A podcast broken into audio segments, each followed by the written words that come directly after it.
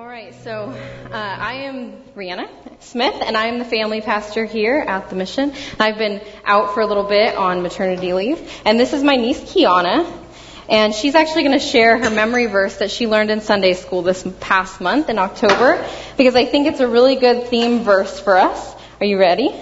Okay. Okay, no, look at me. Be strong and courageous. Don't be afraid. God go with you. Nice job, and that's Deuteronomy 31 6. 6. Good job. Thank you. All right, ready to go to Uncle? All right, thank you, Kiana. That was such a good job. We've been practicing that at home, so. um, all right, so last week we were in Joshua uh, 20 through 21, and Chris taught us about the refugee cities and how God is always for the refugee. And really, Christ is our place of refuge. He's the one that we go and find rest in. He's the one that we can find safety in. And so today um, we're going to be reading about the Israelites as they continue to establish what life's going to be like after this war that they've been in for seven years.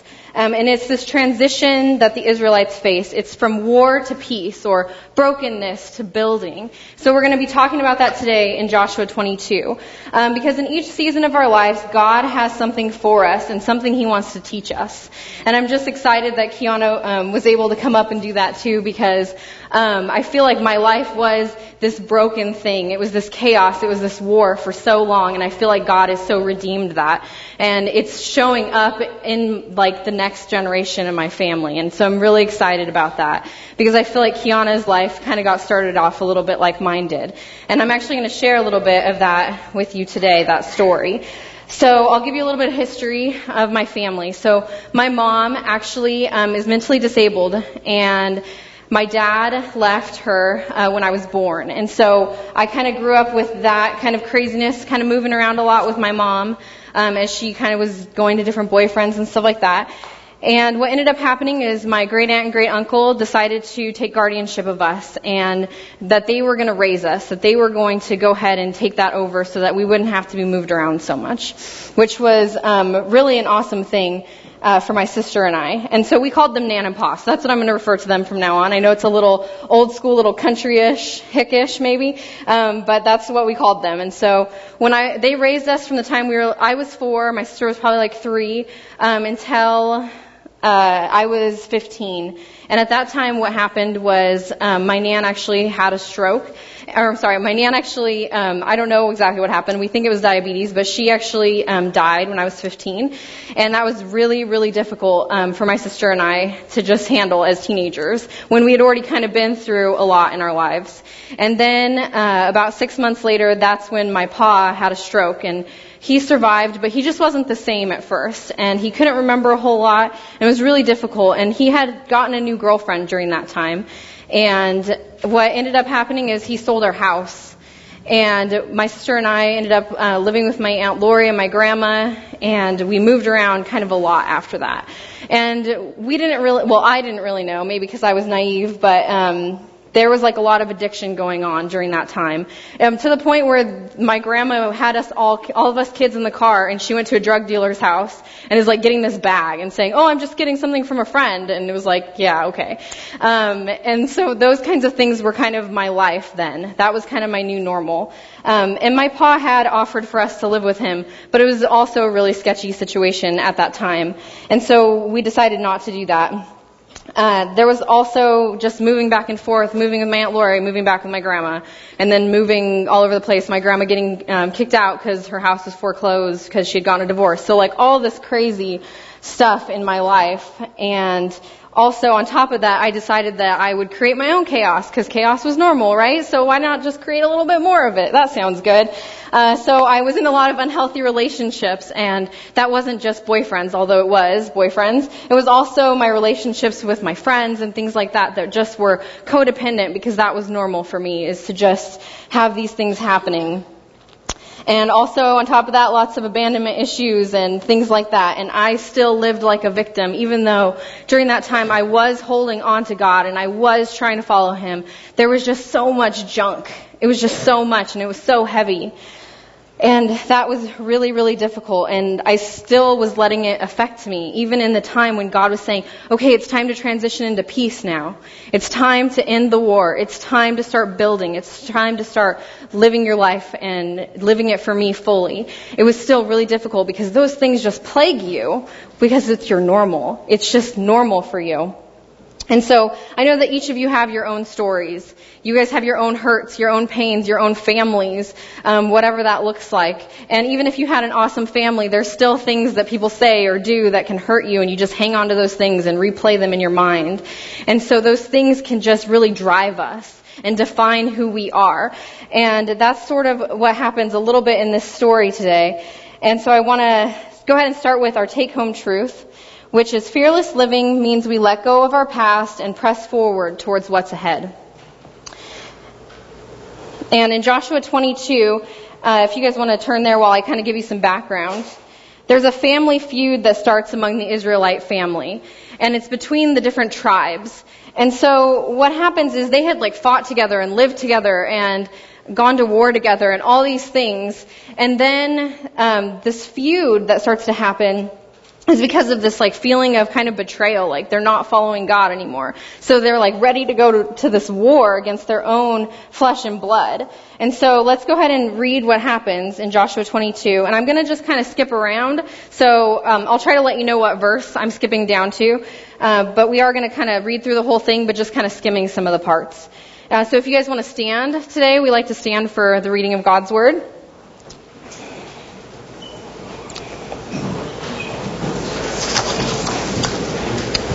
Then Joshua summoned the Reubenites, the Gadites, and the half tribe of Manasseh and said to them, You have done all that Moses, the servant of the Lord, commanded you. And you have obeyed in everything I have commanded for a long time now, to this very day. You have not deserted your fellow Israelites, but have carried out the mission the Lord your God gave you. Now that the Lord your God has given them rest as he promised, return to your homes in the land that Moses, the servant of the Lord, gave you on the other side of the Jordan. But be careful to keep the commandment and the law that Moses, the servant of the Lord, gave you, to love the Lord your God, to walk in obedience to him, to keep his commands, to hold fast to him and to serve him with all your heart and with all your soul. Then Joshua blessed them and sent them away, and they went to their homes.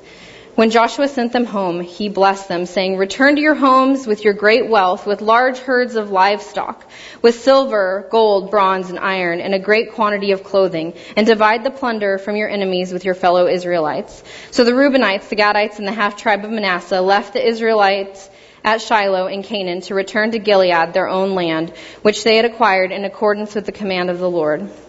When they came to Geliloth near the Jordan in the land of Canaan, the Reubenites, the Gadites, and the half tribe of Manasseh built an imposing altar there by the Jordan. And when the Israelites heard that they had built an altar on the border, the whole assembly of Israel gathered at Shiloh to go to war against them. So the Israelites sent Phinehas, son of Eleazar, the priest, to the land of Gilead to Reuben, Gad, and the half tribe of Manasseh, with him, they sent ten of the chief men, one from each of the tribes of Israel, each the head of a family division among the Israelite clans. Okay, skipping down to 16. Um, this is what they said when they got there. The whole assembly of the Lord says, you could, um, how could you break faith with God of Israel like this? How could you turn away from the Lord and build yourselves an altar in rebellion against Him? Was not the sin of Peor enough for us? Up to this very day, we have not been cleansed ourselves from that sin. Uh, and are you now turning away from the Lord? If you rebel against the Lord today, tomorrow He will be angry with the whole community. So skipping down to 21. Then Reuben, Gad, and the half tribe of Manasseh replied to the heads of the clans of Israel, The mighty one God, the Lord, the mighty one God, the Lord, He knows, and let Israel know if this has been in rebellion or disobedience. Do not spare us this day. If we have built our own altar to turn away from the Lord and to offer burnt offerings, uh, and grain offerings or to sacrifice fellowship offerings on it, may the Lord himself call us to account. No, we did it for fear that someday your descendants might say to ours, what do you have to do with the Lord, the God of Israel? The Lord has made the Jordan a boundary between us. uh, you have no share in the Lord. So your descendants might cause our, ours to stop fearing the Lord. So skipping all the way down to verse 32. Then Phinehas, son of Eleazar the priest, and the leaders returned to Canaan from their meeting with the Reubenites and Gadites in Gilead and reported to the Israelites. And they were glad to hear the report and praise God. And they talked no more about going to war against them to devastate the country where the Reubenites and the Gadites lived. And the Reubenites and the Gadites gave the altar this name, a witness between us that the Lord is God. So in this verse, I think there's three things that, sorry, you guys can be seated, yeah. Sorry about that. Uh, think there's three things we can learn from this passage today and apply to our own lives as we live in whatever season that we're going through right now. And the first is that being faithful in the war times grows character. And I'm going to go ahead and quote Christine Caine. Number one, because she's wise, and number two, because she's my preacher crush. So here we go. Until our faith is tested through challenges, obstacles, trials, and storms, it cannot be stretched to new lengths, deepened to new depths, nor grown to new heights. Faith must be tried to its limits before it can grow beyond those limits.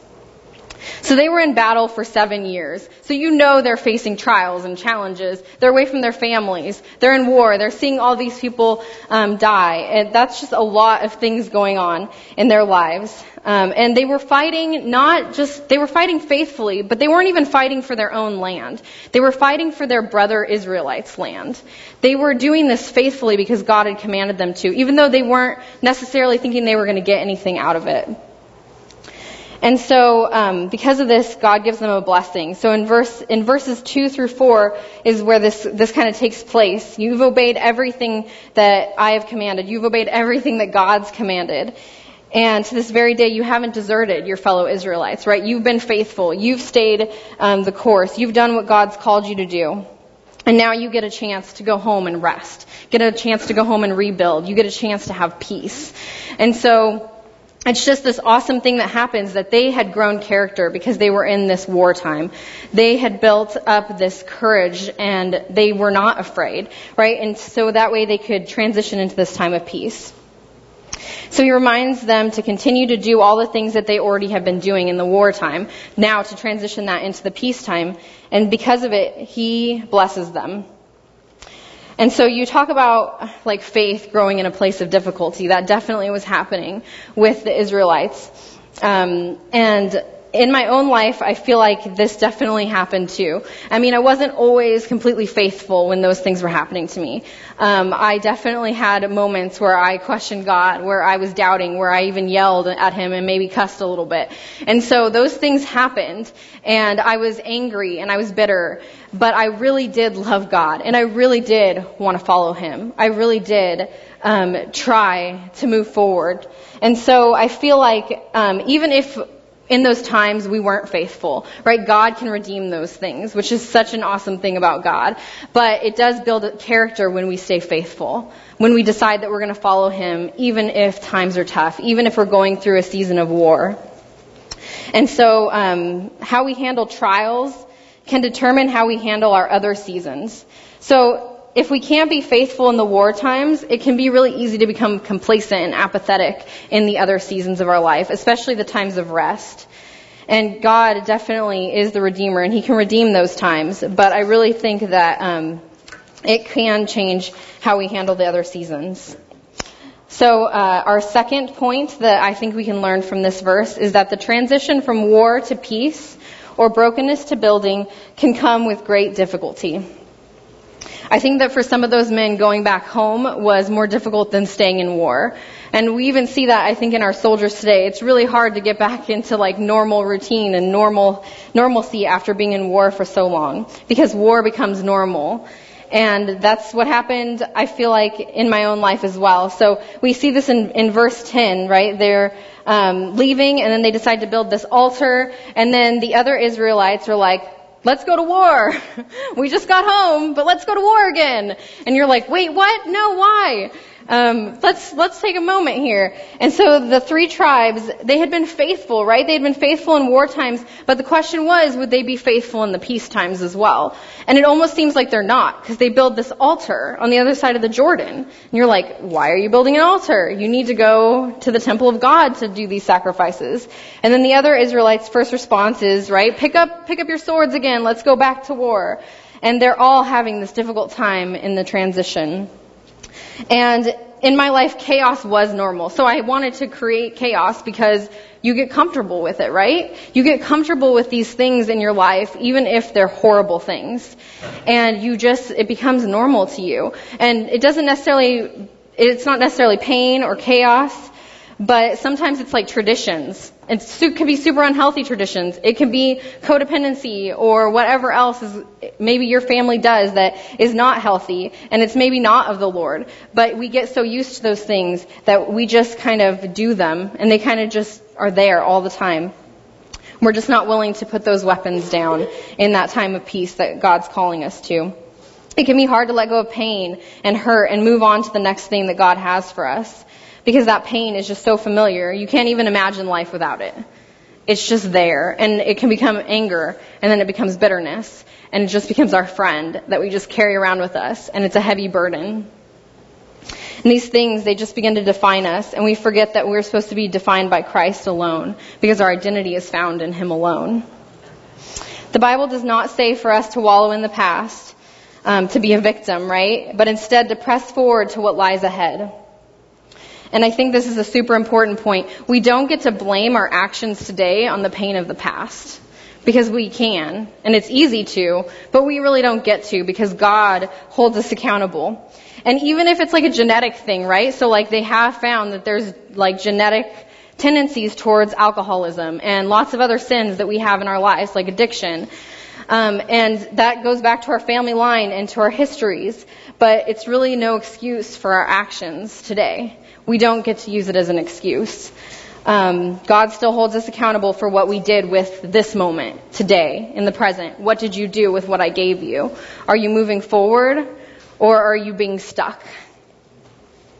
So my question, oh sorry, one more point. It's important for us to be faithful in the war times, but God also wants us to be faithful in the times of peace. So my question is, have you been holding on to something that's happened in the past? Do you think it's time to lay down your weapons? To lay those things down before the feet of Jesus and allow Him to redeem those things? So that way the enemy is not using them, right, for evil instead of good. So maybe God is giving you that same speech that Joshua is giving the three tribes. He may be calling you into a season of peace, of rebuilding and growing rather than that season of brokenness maybe you've been stuck in for too long. I'm going to quote Christine Caine again. You know why, because I like her. So sometimes we are so focused on our history that we don't step into our destiny. The next, the next one, God is able to take the mess of our past and turn it into a message. He takes the trials and tests and he turns them into testimony. And we don't want to miss that opportunity because we're staying stuck. We want to make sure that we are using everything God's given us, even the pain, even the junk, even the chaos, that He is getting to use it for His glory. God wants to use our past for His glory, but He doesn't want our past to make us useless for His kingdom. I'm going to say that one again. God wants to use our past for His glory, but He doesn't want our past to make us useless for His kingdom. So, our point, last point. Number three, we may have forgiven, moved on, and let go of much of our past, but fear can still powerfully motivate our actions. And we can see this with the tribes. They decide to build this altar, right? They build this altar. And they're not trying to be disobedient to God. They're not trying to, you know, purposely go against Him at all. But they did it out of fear. Because even though they were moving on and they were going over and they were ready to start their new life of rest and peace, they are still letting fear motivate them.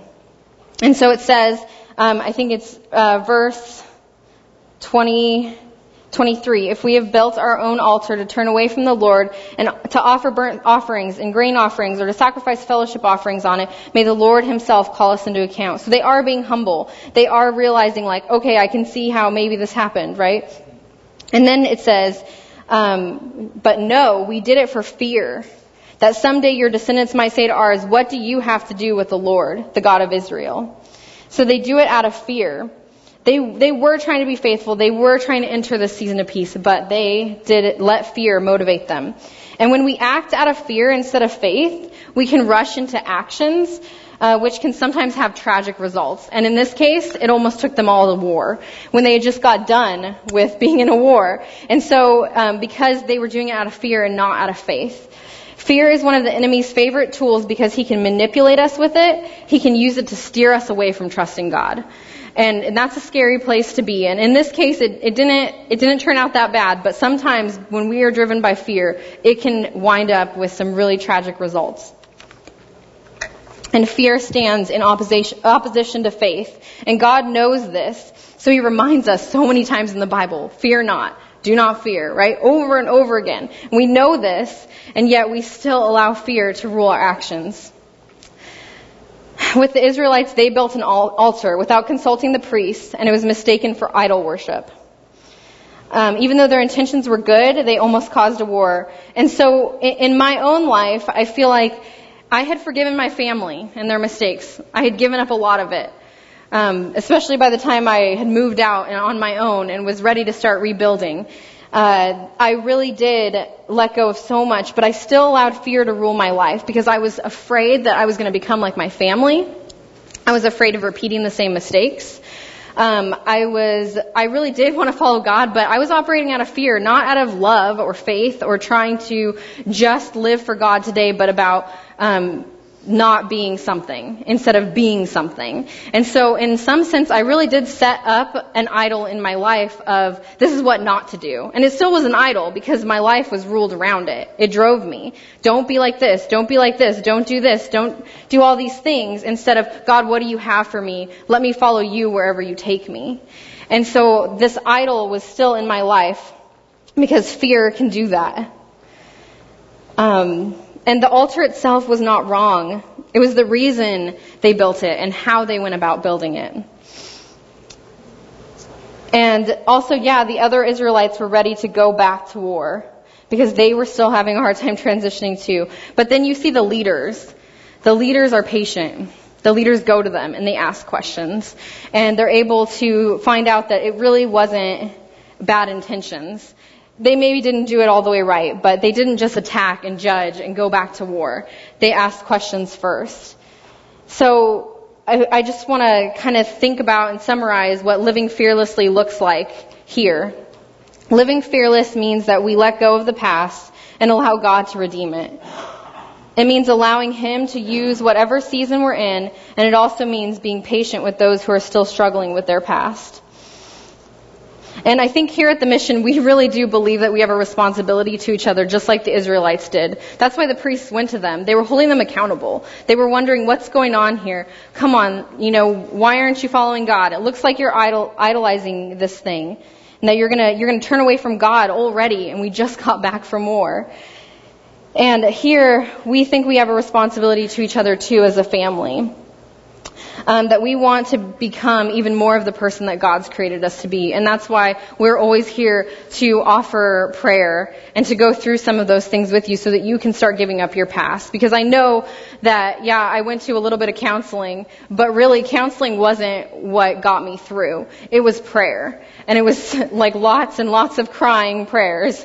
Um, and that Kim and Chris, as you guys know, um, took me through a lot of it and having to really just let it go and not just uh, keep going with um, with what had happened because when we say I don't want to be this thing, you know, like I don't want to be like my mother, right? We end up becoming like our mother, right? And that's just what happens because it's so focused around not being like something than just being on what God has called us to be in whatever season that we're in.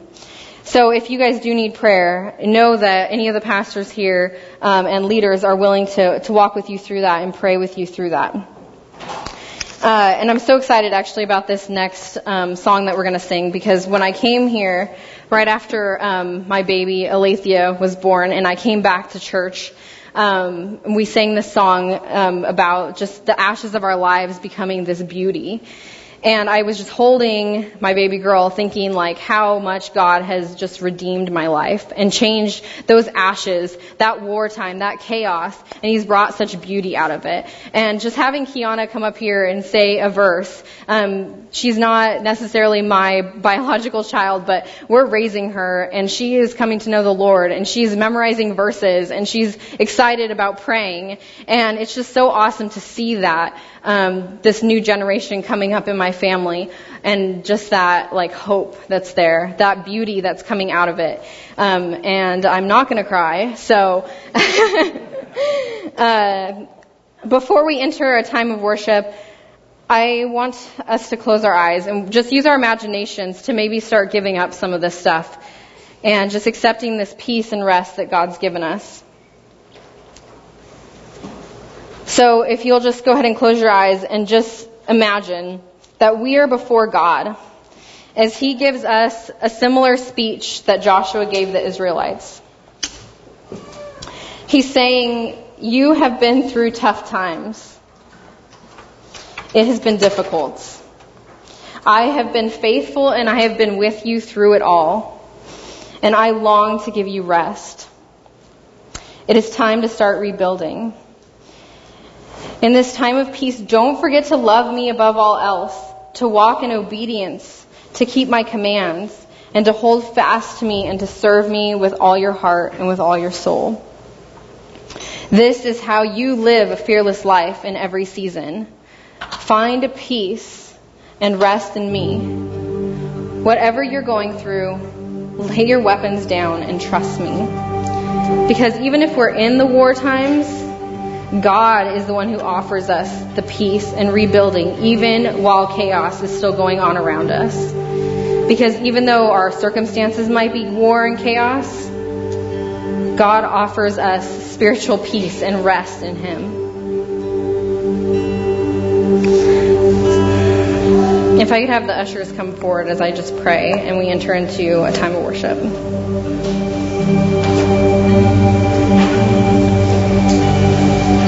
God, we want to accept this rebuilding and this peace.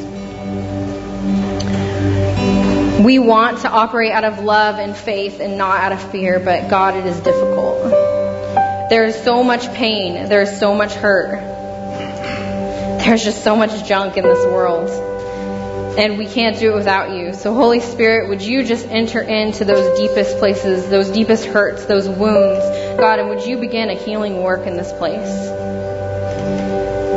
Would you help us to trust you, God, and reach out for help because that is really what it's about, is about being a family and is about helping each other to move forward into the destiny that you have for us.